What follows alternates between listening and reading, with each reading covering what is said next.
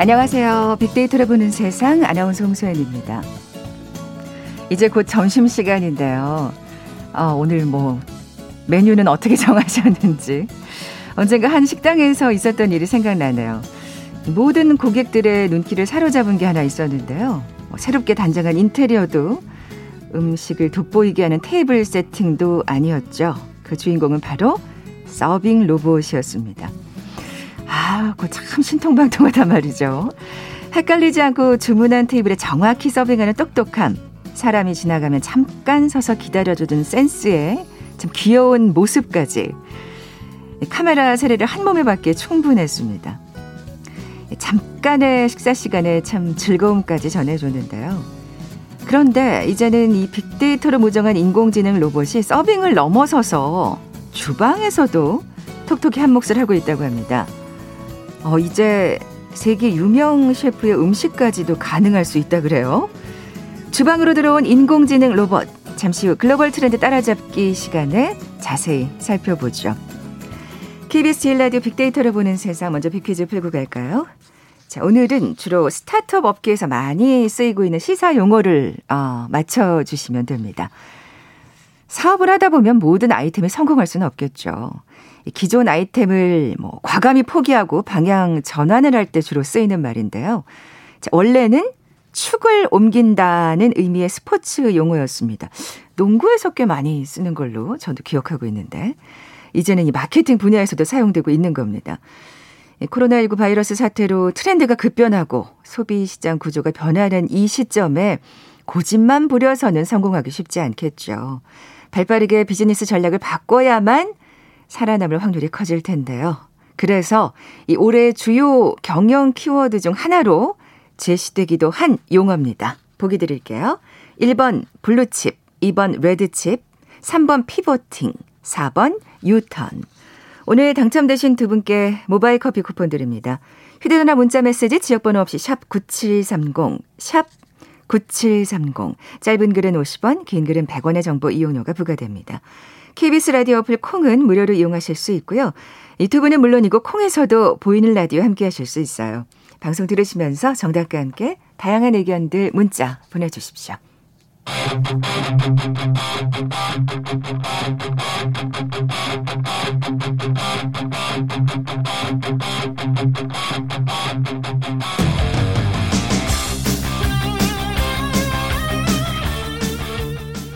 궁금했던 ICT 분야의 다양한 소식들 재미있고 알기 쉽게 풀어드리는 시간이죠. 글로벌 트렌드 따라잡기.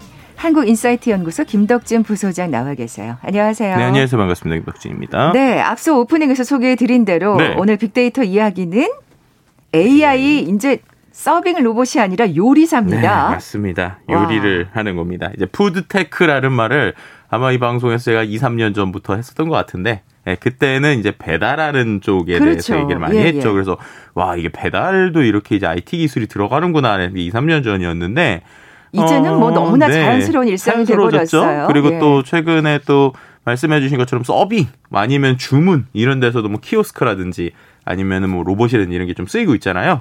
근데 오늘은 이제 요리까지 이제 어떻게 보면 인공지능 그리고 로봇이 해주는 이런 얘기를 좀 해보려고 합니다. 특히나 세상에. 최근에는 젊은 스타트업 그러니까는 뭔가 큰 기업도 큰 기업인데 조그마한 스타트업들도 이러한 데이터를 기반으로 해가지고 여러 가지 서비스를 만들고 있거든요. 그래서 그 얘기도 오늘 좀 같이 해보려고 합니다. 네.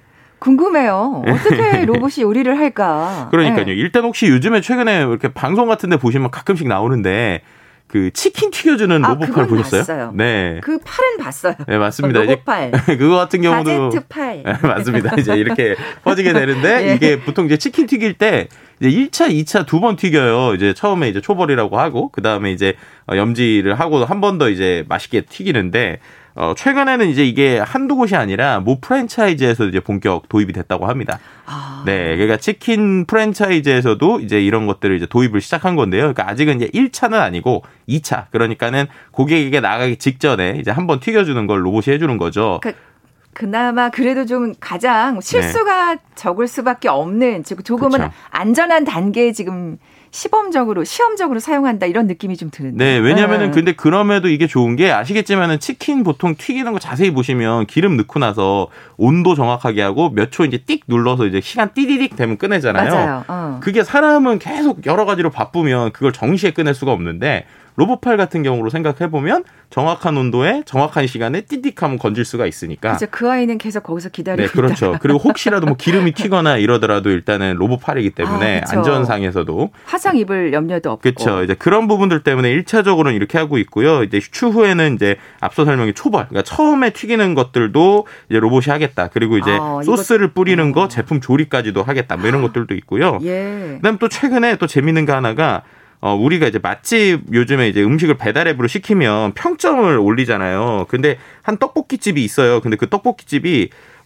동네에서 평점이 5점 만점에 4.6점이고 동네 맛집으로 소문이 나는 떡볶이집이 있다고 합니다. 국물 떡볶이집. 근데 이 떡볶이를 사람이 만드는 게 아니라 로봇이 만들고 있다는 거예요.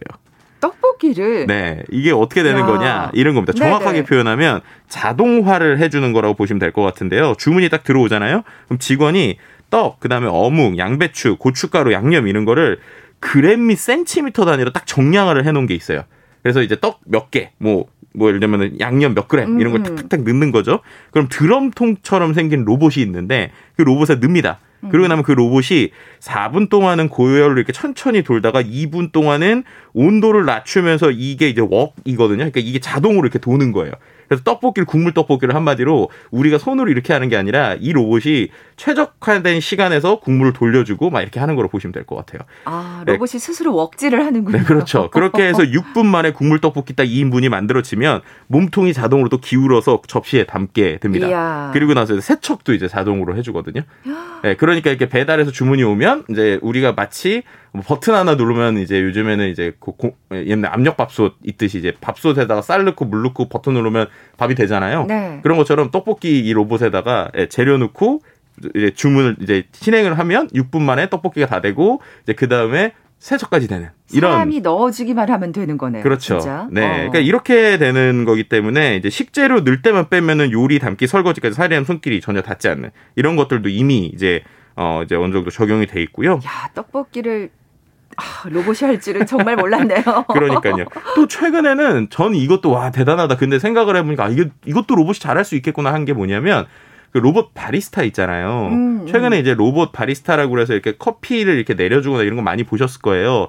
근데 요즘에 이게 한 단계 더 올라갔습니다. 올라갔다는 게 두 가지 타입인데 하나는 일단 핸드드립이라고 하죠. 우리가 물을 내려주는 것. 네. 이것도 로봇이 정확하게 계산을 해서 이제 특정 위치로만 물을 정확한 각도로 떨어뜨려주는 거예요.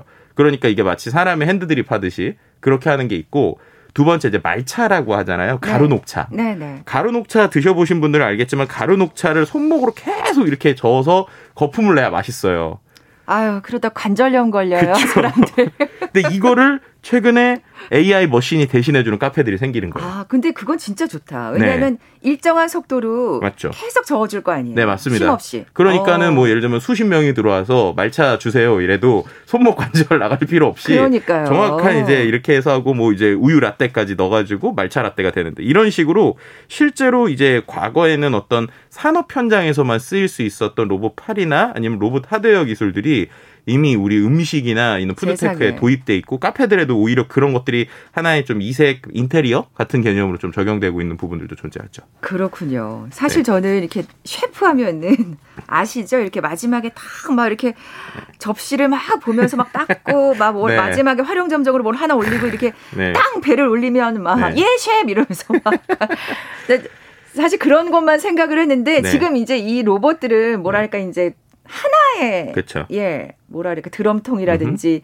팔이라든지 이런 네. 정도잖아요. 근데 그거를 이제 조합을 하는 것도 생겼어요. 그러니까 세상에 우리가 마치 공장에서 컨베이어 벨트 돌아가듯이 단계별로 탁탁탁탁 돼서 음식이 나오는 것도 이제 나온 겁니다. 네, 가장 대표적인 게 뭐냐 샐러드가 요즘 그렇게 나옵니다. 네. 아, 가능하겠네요. 네. 그림이 그려져요. 그렇죠. 예, 생각해보면 예. 저희가 요즘에 또 배달로 이 샐러드 많이 또 시켜 먹잖아요. 그럼 특정 샐러드를 딱 주문이 왔다. 그러면 이제 컨베이어 벨트에 종이 접시가 탁 투하가 되는 거예요. 예. 그럼 이제 이동하는 속도에 따라서 이제 이미 손질되어 있는 채소나 소스가 탁탁탁탁탁 올라가서 레시피 정량에 맞게 정확하게 투입이 되고요. 그다음에 또 거기다가 제가 만약에 고기를 이제 주문을 했다라고 하면은 로봇팔이 이제 오븐에서 구워져 나온 고기를 꺼내서 접시한 재료들에다가 올려줘서 이제 딱 정리를 하는 거죠. 이게 어느 수준이냐? 1시간에 한 150인분 수준의 볼푸드라고 이제 그릇에다 올려주는 샐러드 조리를 소화할 수 있는 속도라고 하고요. 그러니까 이러한 여러 가지 모듈형 조리 로봇들이 뭐 튀기는 로봇, 굽는 로봇, 삶는 로봇, 그다음에 재료 투입하는 로봇 이런 것들이 컨베이어 벨트처럼 있고요. 그러한 것들에 대해서 일관성 있는 조리가 가능하다 보니까 말씀드렸던 것처럼 이런 이제 여러 가지 재료를 배합해서 놓는 이러한 음식에선 이미 좀 어느 정도 적용이 되고 있다라고 보시면 될 것 같아요. 네, 그래서 완전히 공장인데요. 그렇게 그렇죠. 네, 네, 어떻게 보면 그런 건데, 근데 이것도 비슷한 게 시범 매장을 운영할 때 로봇이 메뉴를 조리한다는 사실을 공개하지 않았었대요. 그랬는데 이것도 오픈 3주 만에 배달의 맛집 랭킹에 올라갔다고 합니다. 그러니까 특히나 이제 음식의 여러 가지 종류가 있겠지만 이런 식으로 샐러드처럼 여러 가지의 그 어떤 그 채소를 자기가 원하는 만큼 딱 레시피대로 만들었을 때 맛있게 조합되는 이런 것들은 아무래도 이제 사람이 할 때보다 조금이라도 오차 없이 정확하게 할 수 있지 않을까라는 관점에서 이런 부분에서 좀 더 적용되고 있다고 볼 수 있을 것 같습니다. 오차가 없다는 게 사실 장점일 것 같아요. 그렇죠. 네, 사람들은 뭐 본인의 컨디션이나 어떤 바쁜 상황에 따라서 조금 이렇게 삐끗할 수가 있잖아요. 그렇죠. 근데 이렇게 뭔가 뭐 정량을 투하하는 혹은 매뉴얼대로만 움직이는 지금 이 단계라고 보면 되겠네요. 네. 근데 여기서 이제 최근에 한 단계 더 나가려는 시도가 있습니다. 네. 이게 이제 아주 오늘 얘기하려는 이제 좀 어떻게 보면 메인이라고 볼 수 있을 것 같은데요. 그러면 예 셰프 이거 되는 건가요? 그러니까 우리가 말씀하신 대로 예 셰프를 생각해 보면 전 세계 유명한 셰프들이 있을 거잖아요. 네. 근데 뭐 예를 들면 미국의 유명한 셰프가 있는데 그 셰프가 예를 들어서 햄버거를 정말 기가 막히게 만들어요. 그걸 우리가 먹고 싶죠. 근데 미국에 갈 수가 없잖아요. 그렇죠. 그러면은 그 조리법을 만약에 우리가 정량화해서 계산해서 데이터로 만들 수 있다. 그리고 그거를 그대로 구현해 줄 수 있는 로봇 기술이 있다라고 하면은 어디서든 그걸 먹을 수 있지 않을까라고 하는 게 이제 이 아이디어의 시작입니다. 요건 좀 솔깃하다. 네. 예. 그래서 예를 들면 이런 거죠. 겉을 바삭하고 속을 촉촉하게 만드는 스테이크를 조리하려면 어떻게 열을 변경하고 뒤집고 꺼내야 되는지 이런 것들을 아무리 이게 체계적으로 잘 정리된 레시피라고 하더라도 음식 맛을 좌우하는 이 셰프의 감이나 노하우를 담아내기는 어렵잖아요. 그 세심한 거는 기계가 따라올 수 없죠. 그 감을. 네. 그래서 그거를 기계가 가능할 수 있게 모든 학습한 바로 지금을 데이터로 만들어서 균일한 맛을 만드는 스타트업이 있습니다. 네. 야, 이게 된단 말이에요. 네, 그러니까 예를 들면 이런 겁니다. 독자 개발한 AI 푸드 센서나 쿠킹 로봇을 활용해서 셰프의 음식 맛을 그대로 재현하는 건데 똑같은 고기도 누가 굽느냐에 따라 맛이 달라지니까. 그럼요. 네, 그런 것들에 대해서 각종 변수를 이제 경험과 노하우로 극복했었잖아요. 그 노하우를 옆에서 지켜보고 여러 가지 센서들을 통해서 데이터화를 하는 거죠. 그럼 이제 오히려 그 조리하시는 분은 잘 모르는 거예요. 내가 이게 몸에 체득되어 있는 거니까. 근데 그분이 그렇게 똑같이 한 10번 정도 하는 걸 센서나 여러 가지 온도 기술 이런 걸 가지고 정량화를 거꾸로 시키는 거예요. 그러니까 데이터화를. 네, 그죠. 네. 이분도 자기가 말로 표현할 수 없는 걸. 맞아요. 네, 그렇죠. 그거를 여러 가지 센서를 통해서 데이터화를 하고. 예전에 특히 우리 어머니들 정말 된장찌개 맛있게 끓이는데 이거 어떻게 해? 그러면 적당히 이런 얘기 하시잖아요. 한 움큼 뭐. 예, 그러니까 그게 참 그렇게 말씀하신 것처럼 음식 레시피 책을 봐도 적당량. 적당량이 어느 정도인지 이게 좀 애매하단 말이에요. 근데 그거를 이제 이렇게 이런 걸로 이제 한 스푼 어떤 스푼이야 몇 그램이야 이걸 모르잖아요. 그렇죠. 근데 이런 것들을 이렇게 데이터화해서 하는 거죠. 그렇게 되면은 이제 인공지능 로봇이 조리를 하게 되면 우리가 일상에서도 좋은 품질의 음식을 정말 생산해낼 수 있다. 이렇게 표현하고 싶어요. 아니, 그러니까 진짜 인공지능이 유명 셰프의 음식을 그대로 복제해서 이 프랑스나 미국의 미슐랭 레스토랑의 음식을 제가 맛볼 수 있다면 이건 정말 꿈 같은 일인데요. 네, 그러니까 이게 어느 정도 과학이냐면 식자재 분자 상태 변화까지도 실시간으로 모니터를 하는 거예요, 인공지능이. 그래서 산도, 수분량 이런 것들을 분석을 해서 셰프의 조리 방식을 학습을 하고 데이터로 수치하는데 이게 이제 중요한 게 고기나 이런 원재료도 달라질 수가 있잖아요. 그러니까 기존에 있었던 데이터 방식은 딱 어떤 레시피 1번 하면 그 1번으로 고기가 어떤 거든 똑같이 적용이 되는 거예요. 그렇죠. 근데 이거 같은 경우 말씀드린 대로 식자재 자체의 그 어떤 분자, 그러니까 정말로 그 안에 있는 식품의 상태까지 다 점검을 하기 때문에 그러한 정답이라고 하는 어떤 정답셋에 이 식품의 상태가 조금씩 달라질 때마다 그걸 조금씩 변경해가지고 이제 맞춰서 넣을 수 있는 이런 거로 보시면 될 것 같고요. 그래, 그 변경은 변경은 사람이 해줘야 되지 않을까요? 이게 이제 인공지능이 학습을 통해서 이제 한다라는 겁니다. 예를 들면 이런 거예요. 그래서 유명 셰프의 조리 도구에 실제로 이분이 조리를 이제 소형 센서를 부착하고 조리법을 막 했어요. 그럼 그걸 분석을 합니다. 그리고 이걸 수치화해서 데이터를 축적한 다음에 48시간 정도의 AI 학습 시간이 걸린다고 그래요. 이틀 정도죠. 이틀 세상에. 정도 학습을 하면 그다음에 이제 로봇에 적용이 된다고 합니다. 이틀 만에. 와, 아, 대단하네요. 네. 그 사실 말씀하신 대로 정말 그 팬의 상태라든지 혹은 음식의 신선도에 따라서 얼마든지 정말 그 같은 레시피라도 조금씩 달라질 수 있는 건데 그 세심한 차이까지도 이제 인공지능이 학습을 할 수 있다는 말씀이시잖아요. 네, 그러니까 그게 이제 소프트웨어와 하드웨어로 나눴을 때 그 데이터가 있더라도 그 데이터를 또 이제 실제 구현을 하려면 로봇 기술이 필요하잖아요. 근데 앞서서 말씀드렸던 것처럼 각 분야마다 잘하는 로봇들이 하나씩 나오기 시작을 하는 거예요.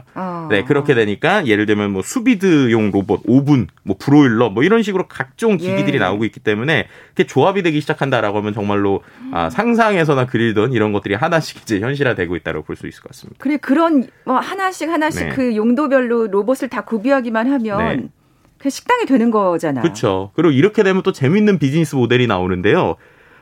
이제 그럼 셰프들이 뭐 우리가 이런 고민할 수 있잖아요. 아, 그러면 이제 우리가 굳이 프랑스 안 찾아가도 될 테니까 그럼 셰프는 이제 돈 많이 못 버는 거 아니에요? 아니, 근데 저도 계속 이렇게 한편에 우와 하면서.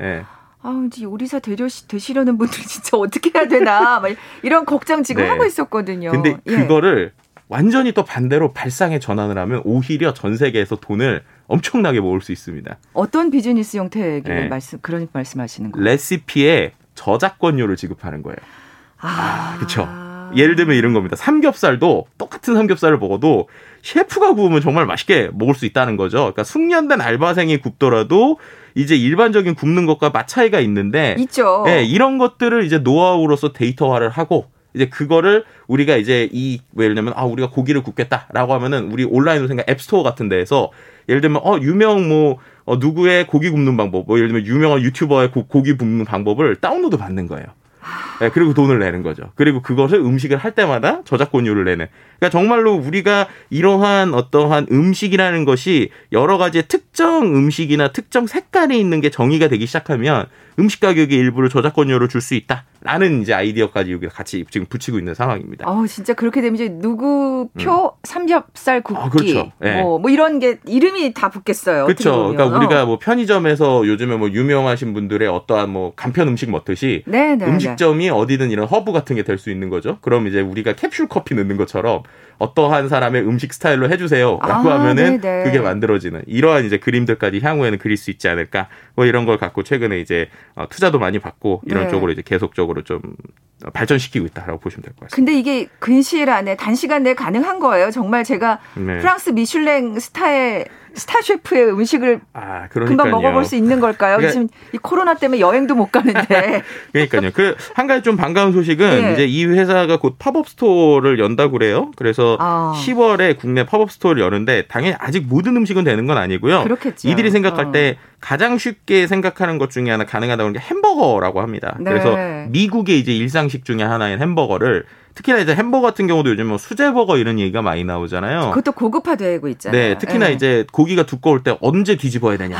그렇죠. 이거 겉에 밭하고 안에 빨갛고 이런 경우 있어요. 네, 이제 제가 보면 그렇더라고요. 그렇죠. 이제 그런 것들을 이제 이러한 그 유명 어떤 셰프의 고기 굽는 방식 이런 걸 이제 적용을 해서 이번에 보여주겠다라는 게 지금 우리나라에서 좀 준비되고 있고요. 세상 궁금하다. 그래서 향후에 이제 미국에 먼저 진출할 것을 목표로 지금 우리나라에 있는 스타트업들이 지금 준비하고 있는 상황입니다. 네, 그 인공지능 셰프가 구워주는 함박 스테이크 정말 먹어보고 싶다는 생각이 듭니다. 네. 야, 진짜 제가 이 목요일 이 시간을 지금 항상 기다리는데 그러니까 정말 항상 우리의 그 상상을 띄워놓는 그 업데이트된 소식을 갖고 오세요. 참 재미있는 게 제가 말씀드린 데 이런 게 예전으로 치면 큰 대기업들이 많이 하는 건데 스타트업들이 할 수밖에 없는 이유가 이건 것 같아요. 제가 볼 때 결국 아이디어 싸움이고 이거를 어떻게 인공지능이 이렇게 되면 우리 다 굶어 죽는 거 아니야라고 할 때 아, 그게 아니라 오히려 더 좋은 방법의 비즈니스 모델이 있어. 라고 하는 것들. 네. 이러면서. 근데 이런 것들에 대한 어떤 빠른 생각과 의사결정 때문에 최근에 스타트업들 주목받고, 그러니까 대기업들이 본인들이 못하니까 오히려 유명 스타트업들 투자하거나 인수하는 네, 이런 그림이 나올 수밖에 없는 상황이다라고 볼 수 있을 것 같아요. 역시 또 이 재기발랄한 아이디어는 스타트업을 또 못 따라간다는 생각도 들고요. 그러니까요. 또 우리가 그렇게 우리 인간만이 할 수 있는 틈새 전략을 분명히 찾아야겠죠. 아, 그럼요, 그게 또 그럼요. 우리의 숙제일 거고요. 네. KBS 일라디오 빅데이터로 보는 세상 글로벌 트렌드 따라잡기 함께하고 계신데요. 잠시 라디오 정보센터 뉴스 듣고 나서 다음 소식 계속 이어가죠.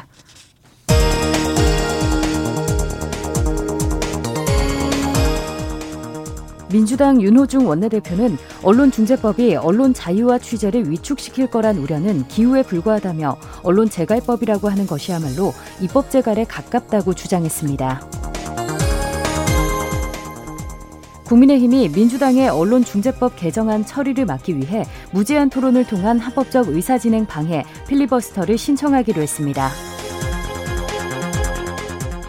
대한변호사협회는 대한민국에 협력한 아프가니스탄 주민들을 국내로 이송하고 국내 아프간인들의 특별 체류를 허가한 정부 조치에 환영의 뜻을 밝혔습니다. 윤우진 전 용산 세무서장이 이른바 스폰서 사업가에게 금품을 받고 법조인들을 소개시켜줬다는 의혹에 대해 검찰이 본격 수사에 착수했습니다. 한국은행이 올해 경제 성장률을 4%로 전망했습니다. 소상공인을 대상으로 한 사회보험료와 공과금 납부 유예 조치가 연말까지 3개월 연장됩니다. 금융위원회는 저소득층과 무주택자 등 취약계층에 대한 정책금융주택담보대출 보금자리론 금리를 0.1%포인트 낮춘다고 밝혔습니다. 세계태권도연맹 시험단이 미국 방송 MBC의 인기 오디션 프로그램인 아메리카 갓 탤런트에서 현지 시청자들의 압도적 투표로 준결승에 진출했습니다. 지금까지 라디오 정보센터 조진주였습니다.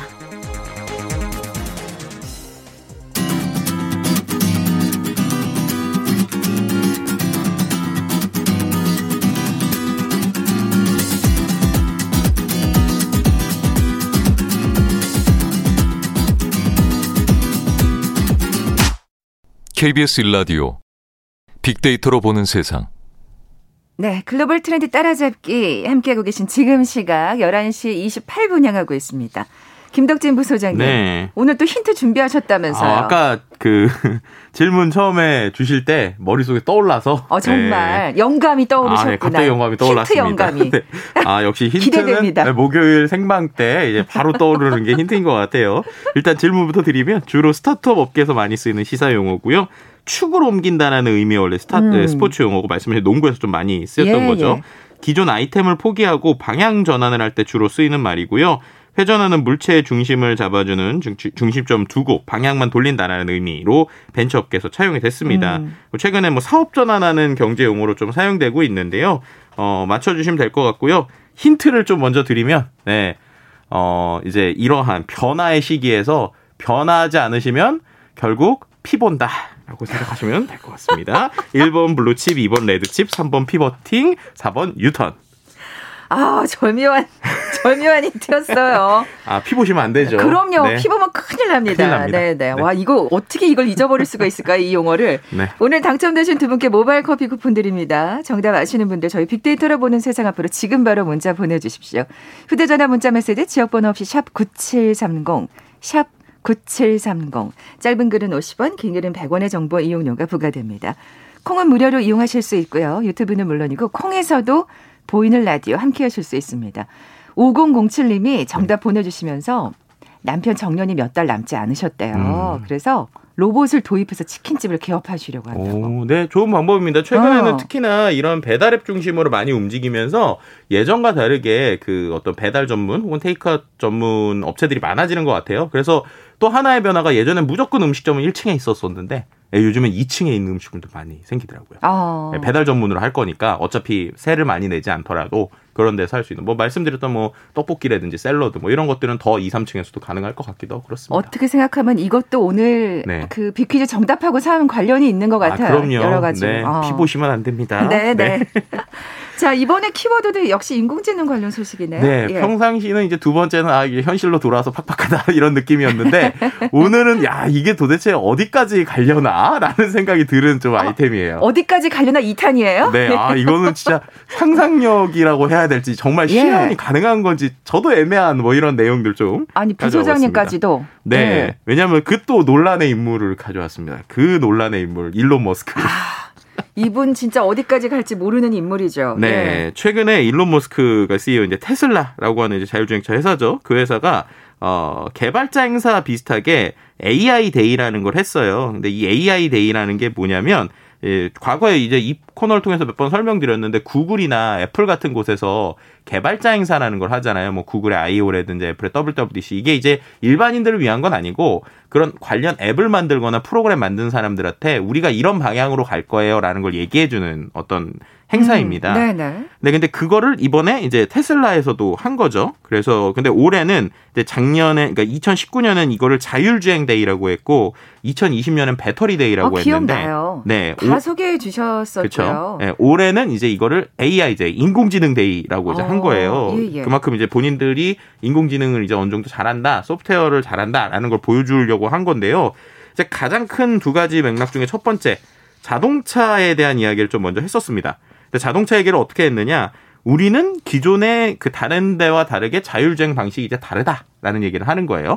또 차별화된 자율주행 방식이라는 얘기인가요? 네, 그러니까 지금 예. 이제 우리가 보통 자율주행 기술이 일부라도 들어가 있는 국내 차도 마찬가지인데 그런 거는 이제 크게 요게 센서가 두 가지가 있습니다. 그러니까 세 가지 정도라 치면은 레이더 센서라는 게 있고요. 라이다 센서라는 게 있고요. 그다음에 카메라라는 게 있어요. 네. 라이다 같은 거 뭐냐면 한마디로 그 우리가 눈에 보이지 않는 레이저 같은 걸 쏘는 거예요. 그러니까 그거를 수백만 번 막 쏩니다. 그럼 이제 그거를 어디서 맞아서 되돌아올 거잖아요. 그러니까 이거를 갖고 내 앞에 차가 어디 있다라는 걸 계산을 하는 방식이죠. 주변의 장애물을 그쵸. 확인하는. 네, 근데 이 센서가 좀 비싸요. 그래서 이 센서 때문에 그 자율주행 기술이 가격이 좀 낮아질 수가 없는 겁니다. 그렇군요. 근데 이거를 이번에 이제 테슬라에서 얘기하는 건 우리는 이제 더 이상 그거 없어도 돼라는 얘기를 하는 거예요. 카메라로만 할 수 있어라는 얘기를 하는 겁니다. 예. 그러니까는 지금 차량에 그 인공지능 이제 그 테슬라가 얘기하기로는 일단은 차량에 8대의 카메라를 장착하고 그 8대의 카메라가 실제로 보는 것들을 실시간으로 인공지능으로 계속 계산을 해서 마치 이 센서가 앞에서 왔다 갔다 하는 걸 계산하는 것 이게 왔다 갔다 하는 센서가 있는 것 같은 걸 카메라 8대 가지고 시뮬레이팅 그러니까 구현을 해내겠다라는 얘기인 거예요. 진짜 더 똑똑해지는 네, 거네요. 이제 그렇게 되면은 예. 한마디로 이제 우리가 영화에서 보는 것 같은 일이 이제 컴퓨터 이제 그 자동차 안에 있는 CPU 컴퓨터가 한다는 건데요. 8대가 계속 카메라를 지켜보는 걸 이 자동차 안에 있는 컴퓨터가 머릿속으로 가상의 공간을 만든다고 생각하시면 돼요. 그래서 가상의 3D, 4D 공간을 그 자동차 안에 있는 컴퓨터가 계산을 해서 이 앞에 뭐가 있겠네? 라고 하는 걸 계속적으로 이제 만들어내는 거죠. 그래서 그걸 갖고 판단을 하고요. 또 단순히 그렇게 판단하는 것뿐만 아니라 그런 이제 자동차, 그러니까 자율주행이 되고 있는 테슬라의 차가 되게 많을 거잖아요. 그 모든 차들의 데이터를 다 통합적으로 또 봐서 어떠한 특정 지역들을 어떤 가상의 공간처럼 자기네들 계속 그리겠다는 거예요. 세상에. 그렇게 네. 네트워킹까지? 그렇죠. 그렇게 되게 되면 어떤 게 있냐면 예를 들어서 좌회전을 해야 되는 교차로나 차선이 흐리거나 불분명한 도로에서 이제 지금의 실시간 데이터가 아니라 축적된 데이터들을 바탕으로 해서 지금은 이거를 약간 요 정도, 그러니까 45도 정도만 꺾어서 가야 돼. 라는 걸 이제 바로바로 판단해서 계산을 하겠다는 것이죠. 그렇게 되면 이제 그들이 얘기하는 건 오히려 지금 이 센서라는 것 자체가 저도 실제로 그런데 비 올 때 센서 안 돼서 저도 얼마 전에 실은 요 KBS 앞에서 잠깐 접촉사고가 났었거든요. 왜냐면 이게 센서가 안 될 때들이 많잖아요. 아, 그렇군요. 네. 그리고 예. 그러면 이제 그런 센서는 바로바로 반응이 안 될 때 자율주행에 위험할 수 있다. 그래서 오히려 그렇죠. 본인들이 얘기하는 건 이게 인공지능으로 학습된 카메라가 나중엔 더 안전할 수 있다. 뭐 이런 얘기를 하고 있는 겁니다. 아이고, 이제 셰프에 이어서. 네. 그 베스트 드라이버까지 되는 건가요? 근데 이것보다 예. 솔직히 이거는 그럴 수 있겠구나 했는데 이것보다 모든 사람을 벙찌게 한 행사가 이 뒤에 또 있었습니다. 아니 뭐 입을 더 쫙 벌리게 한 게 또 있었어요? 네. 갑자기 인공지능 자동차 얘기하다가요. 갑자기 이상한 사람 한 명이 나와서 춤을 추는 거예요. 갑자기 이 쇼에서 진짜로. 사람이 나와서? 네. 사람이 나와서 춤을 추는데 네. 흰색 쫄쫄이를 입고요. 위에는 검은색 이런 마스크 같은 걸 쓰고 갑자기 이상한 음악에 막 춤을 춥니다. 그래서 저 뭐 하는 거야? 막 지금 사람들이 다 그랬거든요. 흰색 쫄쫄이에 검은 마스크요? 네, 검은 그러니까 얼굴이 드러나지 않는. 네네. 그러고 춤을 추는 거예요. 네. 그리고 나가지고 조금 지나서 영상이 나오는데 갑자기 본인들이 로봇을 만들었다라는 얘기를 하는 거예요. 로봇을 만들 거다라는 얘기를. 네. 그래서 휴머노이드. 그러니까 지금 아까 쫄쫄이 춤추듯이 그런 사람의 모양을 띠고 있는 인공지능 로봇의 어떠한 시범 버전을 2022년에 공개하겠다라는 얘기를 갑자기 합니다. 아. 네. 아니 그렇게 자유롭게 춤을 추는 그런 휴머노이드 로봇이 나온다는 얘기예요? 네. 그러니까 그들이 얘기한 걸로 뭐냐면 네. 크기 172cm, 그러니까 사람 거의 키죠. 예. 무게 57kg 정도의 사람의 모양을 띠고 있는 휴머노이드 로봇 테슬라 봇이라고 하는 거를 2022년에 공개하겠다. 내년인데? 네. 그 얘기를 갑자기 하는 거죠. 네. 우와. 그러니까 사람들이 오, 뭐야 갑자기? 와 네. 이렇게 갑자기 이제 뒤에서 이제 졸리고 있다가 갑자기 깜짝 놀라셨겠는데. 네, 깨는 거죠. 그래서 아니 무슨 뭐 쇼인가 아니면 정말 가능한가? 네. 막 이런 얘기를 하는 거예요. 아니 사실 내년에 이거를 네. 내놓겠다고 호언장담한 거 보면 상당히 지금 진척이 됐다는 얘기인데. 그러니까요. 예, 이제 예. 그래서 이제 이야기를 한 게 예. 그래서 오늘이 AI 데이라고 그랬잖아요. 그래서 이제 본인들은 자동차를 단순히 만드는 회사가 아니라 AI 회사다라는 얘기를 하면서 이런 얘기를 합니다. 정체성을 다시 한번 또 강조했네요. 네. 그러니까 자율주행이라는 게 어떻게 보면 우리한테 운전의 선택권을 주는 거잖아요. 운전할지 말지에 대해서. 그런데 이제 이러한 사람형의 휴머노이드 로봇은 우리에게 노동의 선택권을 줄 수 있다라는 얘기를 하면서 이제 이야기를 하는 겁니다. 이야. 예. 실제로 이제 이게 한 번에 최대한 68kg 정도를 들어서 활용할 수 있다라고 얘기는 하고 있고요. 머리 부분에 각종 정보를 확인할 수 있는 스크린, 또 이제 오토파일럿, 그러니까 자동으로, 그러니까 자율주행처럼 자동으로 움직이는 거죠. 자동으로 움직이는 카메라가 있고, 그리고 몸통에는 이제 기존 테슬라의 자율주행차에 내장된 컴퓨터 시스템이 들어있어서 그래서 사람처럼 움직이면서 시속 8km까지 갈 수 있다고 그래요. 일단 얘기한 걸로는. 네. 네, 그렇게 해서 이제 이러한 무게 68kg를 드는 이러한 테슬라 봇을 어떤 시범 형태로라도 내년에 공개하겠다. 이런 얘기를 하는 거죠. 아, 아니 그렇게 되면은 이 네. 정도 지금 제가 막 이렇게 그림 머릿속에 막 상상을 해보게 되잖아요. 네네네. 뭐 몇 센치, 몇 킬로, 뭐 네. 어느 정도 움직이고 뭘 들 수 있고. 아, 그러면은 굉장히 우리가 그 지루해야 하는 단순 작업들을 얘네들이 좀 해줄 수 있겠구나. 아, 이런 생각이 파뜩 드는데. 네, 아까처럼 쫄쫄이 네. 입은 사람 같은 로봇이 지나가면서 네, 마트도 보고. 아, 네, 장을 그러니까요. 네. 네, 그러니까 이게 진짜 우리가 웃으면서 얘기하면 정말로 그 얘기대로 하면 우리나라 전 세계 경제가 뒤집힐 일이거든요. 근데 그걸 내년에.